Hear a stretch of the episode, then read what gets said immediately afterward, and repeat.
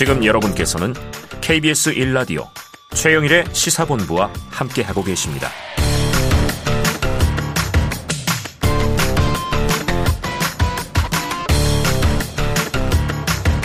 네, 최영일의 시사본부 듣고 계십니다. 어, 들으시면서 청취 의견 보내시려면요. 짧은 문자 50원, 긴 문자 100원이 드는 샵 9730으로 의견 많이 많이 이제 보내주시고 참여해 주시기를 부탁을 드립니다. 자, 오늘 월요일의 마지막 코너입니다. 문희정 국제시사 평론가와 함께하는 국제본부. 자, 문평은 나와 계십니다. 어서 오세요. 네, 안녕하세요. 아, 주말 잘 보내셨죠? 네. 네. 자, 미국의 중간 선거가 치러졌는데 이게 네. 우리와 다르게 뭐 이렇게 결과가 늘어져요. 늘어져. 엄청 예. 또 다음 달에 나오는 것도 있고. 맞습니다. 자, 현재 결과 어떻습니까? 지난 8일에 전국 동시 투표로 치러졌는데요. 말씀하신 것처럼 지금 공식적으로 확정된 결과는 네. 아니고요. 또 말씀하신 것처럼 주마다 선거법이 약간씩 달라요. 그렇더라고요. 그래서 조지아주의 경우 다음 달 결선 투표를 또 다시 치러야 됩니다. 음. 자, 지금까지 확정된 결과를 보면은 미국 언론사마다 약간의 차이가 나기는 하지만 하원은 공화당이 대략적으로 7석 정도 앞선 상태에서 네. 박빙 승부가 펼쳐지고 있고요. 음. 자, 상원은 100석 중에서 민주당 50석, 어허. 공화당 49석을 오. 확보해서 사실상 상원은 민주당이 승리했습니다. 그러니까 50대 50이어도 상원 의장이 부통령이 부통령이니까. 맞기 때문에 어차피 맞아요. 캐싱 보트를 쥐는데 그렇습니다. 차면 51석도 될 수 있겠네요. 그렇습니다. 오. 예. 자, 이번 선거에서는 하원 전체 400, 어, 435석과 네. 상원 의석 100석 중에서 보궐 한 석을 포함해서 35석, 그리고 네. 36개 주의 주지사를 선출을 하고 있는데요. 음. 어, 대통령의 임기 중간에 열리기 때문에 이 시기적 특성으로 인해서 중간 선거라고 불립니다. 네. 근데 역사적으로 현직 대통령의 무덤이라고 불릴 네. 정도로 여당이 불리하잖아요. 네. 뭐 이번에는 특히나 경제에 대한 불만족과 바이든 대통령에 대한 낮은 지지율이 네. 야당인 공화당이 훨씬 유리하게 작용할 것이다. 이렇게 어, 전망이 예, 예, 예. 됐었습니다. 예. 예. 그런데 결과가 지금 의외로 그래서 바이든 대통령이 회심의 미소를 지었다. 뭐 이런 그렇습니다. 얘기를 많이 썼는데. 네. 자, 말씀하신 것처럼 이번 선거 직전까지만 해도 공화당이 크게 이길 것이다. 뭐 우리말로 압승할 것이다. 압승. 이런 전망이 우세했는데 뚜껑을 열어보니까 그 정도는 아닌 거예요. 맞아요. 바이든 대통령이 레드 웨이브는 없었다. 그러니까 네. 공화당이 상징색이 빨간색이니까. 빨간색 바람. 예. 한숨 돌리고 있습니다. 네. 실제로 상원과 하원 모두 큰 차이로 이길 것이다. 트럼프 전 대통령이 이렇게 자신했거든요. 네. 예. 하지만 그렇지 않았다는 거. 민주당이 선전했다. 이런 평가가 나오고 있는데 뉴욕타임즈는 20년 만에 야당이 압승하지 못한 첫 중간선거다. 어, 이런 분석을 내놓기도 네, 했습니다. 네. 자, 상황이 이렇다 보니까 하원 압승을 놓친 공화당 내부에서는 사실 공화당 내 경선에서 트럼프를 지지하고 트럼프가 지지한 후보들이 네네. 네. 많이 이겼잖아요. 어. 근데 그 후보들이 다 지금 패배를 했단 말이죠. 어. 그러니까 트럼프 책임론이 부각이 되고 있어요. 네네네. 그러니까 물론 공화당이 다수당이 되는 건 확정적입니다. 음. 하지만 과반이 218석인데 여기서 만약에 이 218석을 조금 넘기게 되면은 네. 소수의 이탈표만 발생을 해도 공화당이 원하는 방향으로 못 끌고 가잖아요. 그렇죠, 그렇죠. 그래서 지금 상당히 고민이 많을 수밖에 없는 상황입니다. 아니, 이게 굉장히 재밌어진 게 7석 차 정도로 뭐 이제 다수당은 네. 공화당이 하원을 가져가지만 네. 이 정도면 사실 법안 투표라든가 정책 그 결정할 때 미국은 반드시 우리나라처럼 의석수대로 딱딱 떨어지지 않더라고요. 아유, 그럼요. 공화당인데 예. 민주당안을 지지하기도 하고, 그렇죠. 민주당인데 공화당안을 지지하기도 하고, 주마다 이해관계가 다 다르니까. 맞아요. 자, 이게 굉장히 재밌는 선거가 되는 것 같습니다.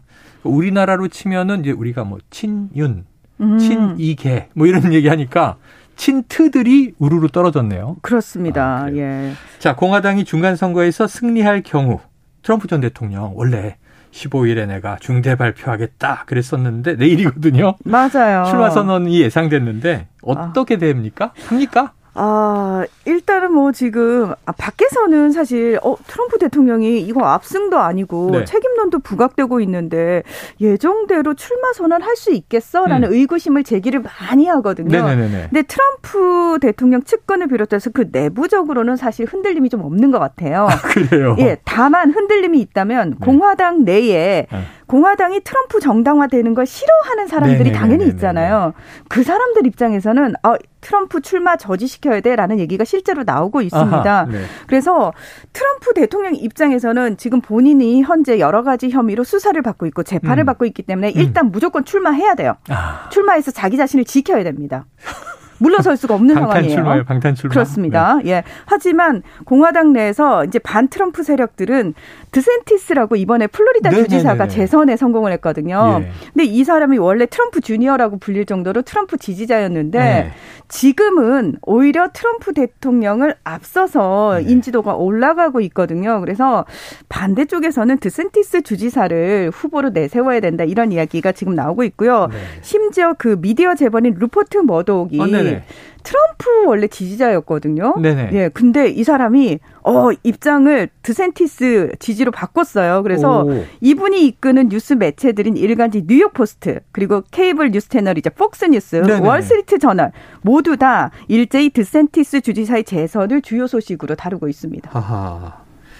미국도 참 재밌는 나라인 것 같아요. 이렇게 매체가 드러내놓고 지지도 하고. 그렇습니다. 근데 어쨌든 이제 이 론 드센티스 플로리다 주지사 재선에 성공한 인물이 트럼프 전 대통령의 강력한 대항마로 급부상했다. 지금 그래서 트럼프 대통령이 네. 그 본인의 특유의 그 상대방 견제할 때 하는 말들 있잖아요. 정말 네네. 쪼잔하게. 네.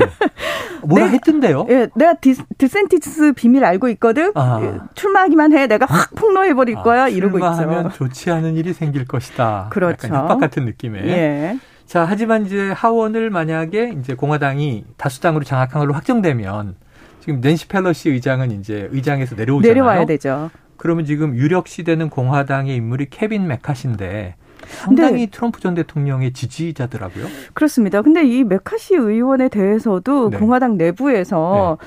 아니 매카시 나 찬성 안 하는데 네. 왜냐하면 의원들이 지지를 해줘야지 아, 하원, 의장이, 하원 되는, 의장이 되는 거잖아요. 그래서 매카시 의원도 지금 약간 고민이 많아졌어요.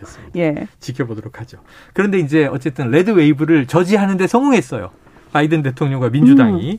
예상을 깨고 여러 가지 경제적인 악재라든가 이런 네. 낮은 지지율 많은데 이 선전했던 이유는 뭡니까? 여성의 힘. 아, 여성의 힘이에요? 그렇습니다. 네. 어. 여성들의 높은 투표 참여가 어, 가장 그래요? 큰 이유인데요. 이번 선거 유권자의 52%가 여성이었고요. 어, 과반 이상이네요. 네, 그렇습니다. 음. 그리고 더 충격적인 건 30대 미만 여성들의 72%가 민주당을 꼽았습니다. 어. 그러니까 이 이유가 뭐냐면은 지난 6월에 보수적인 대법원이 여성들의 낙태권을 박탈하는 결정을 네, 내리지 네, 않았습니까? 네, 네. 그 이후로 맞습니다. 여성들이 상당히 분노를 음. 했거든요. 그래서 심지어 공화당을 지지해 왔던 여성들조차 자신의 몸에 대한 권리를 스스로 되찾기 위해서 민주당에 투표를 했고요.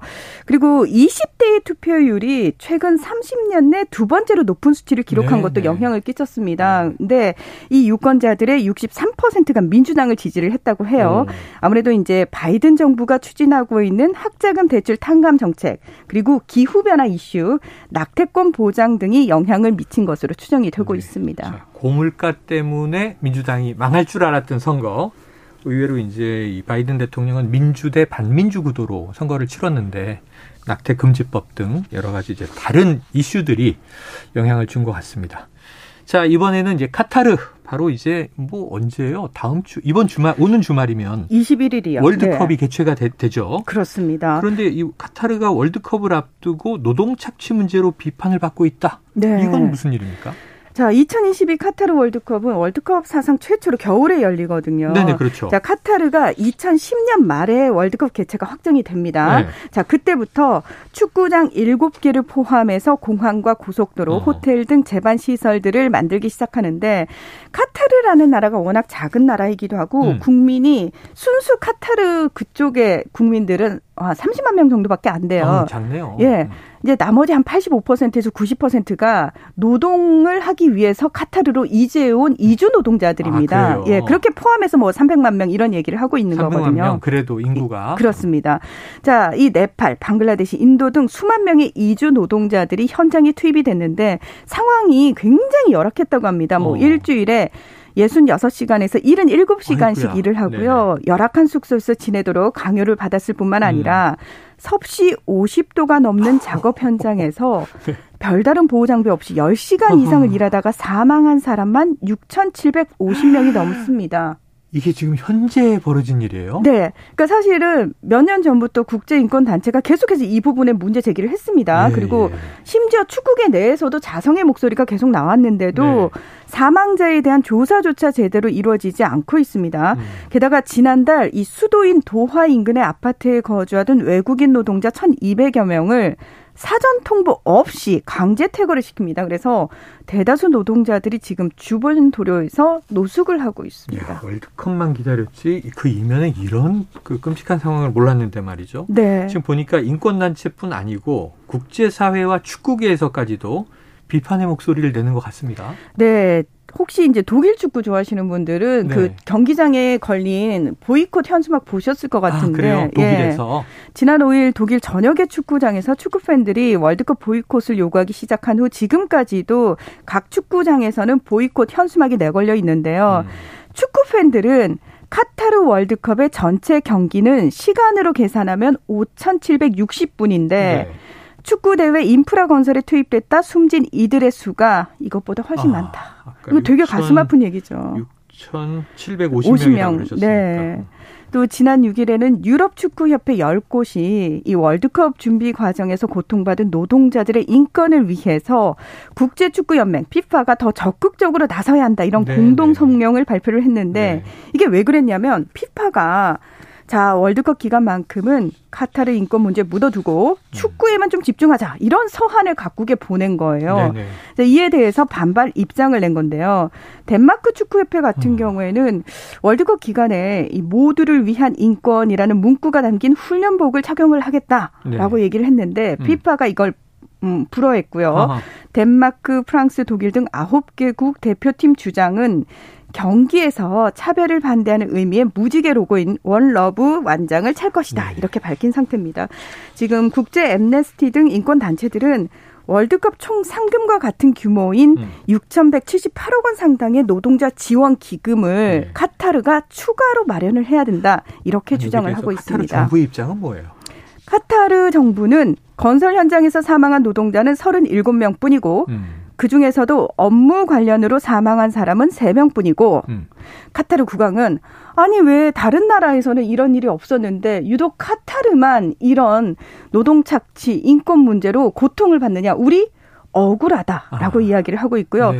우리 노동자들을 위해서 최선을 다했다. 라고 주장을 하고 있습니다. 너무 격차가 큽니다. 이럴 때 이제 조사가 필요한 거죠. 명확한 팩트가 밝혀지고 대책이 나오길 기대해 봅니다. 즐기는 건 즐기더라도 사람이 죽는 건 결코 안 되죠. 자, 오늘 국제본부 문희정 국제시사평론가와 함께했습니다. 고맙습니다. 네, 고맙습니다. 예, 오늘 준비한 최영일의 시사본부 월요일의 내용은 여기까지입니다. 저는 내일 낮 12시 20분에 다시 찾아뵙도록 하겠습니다.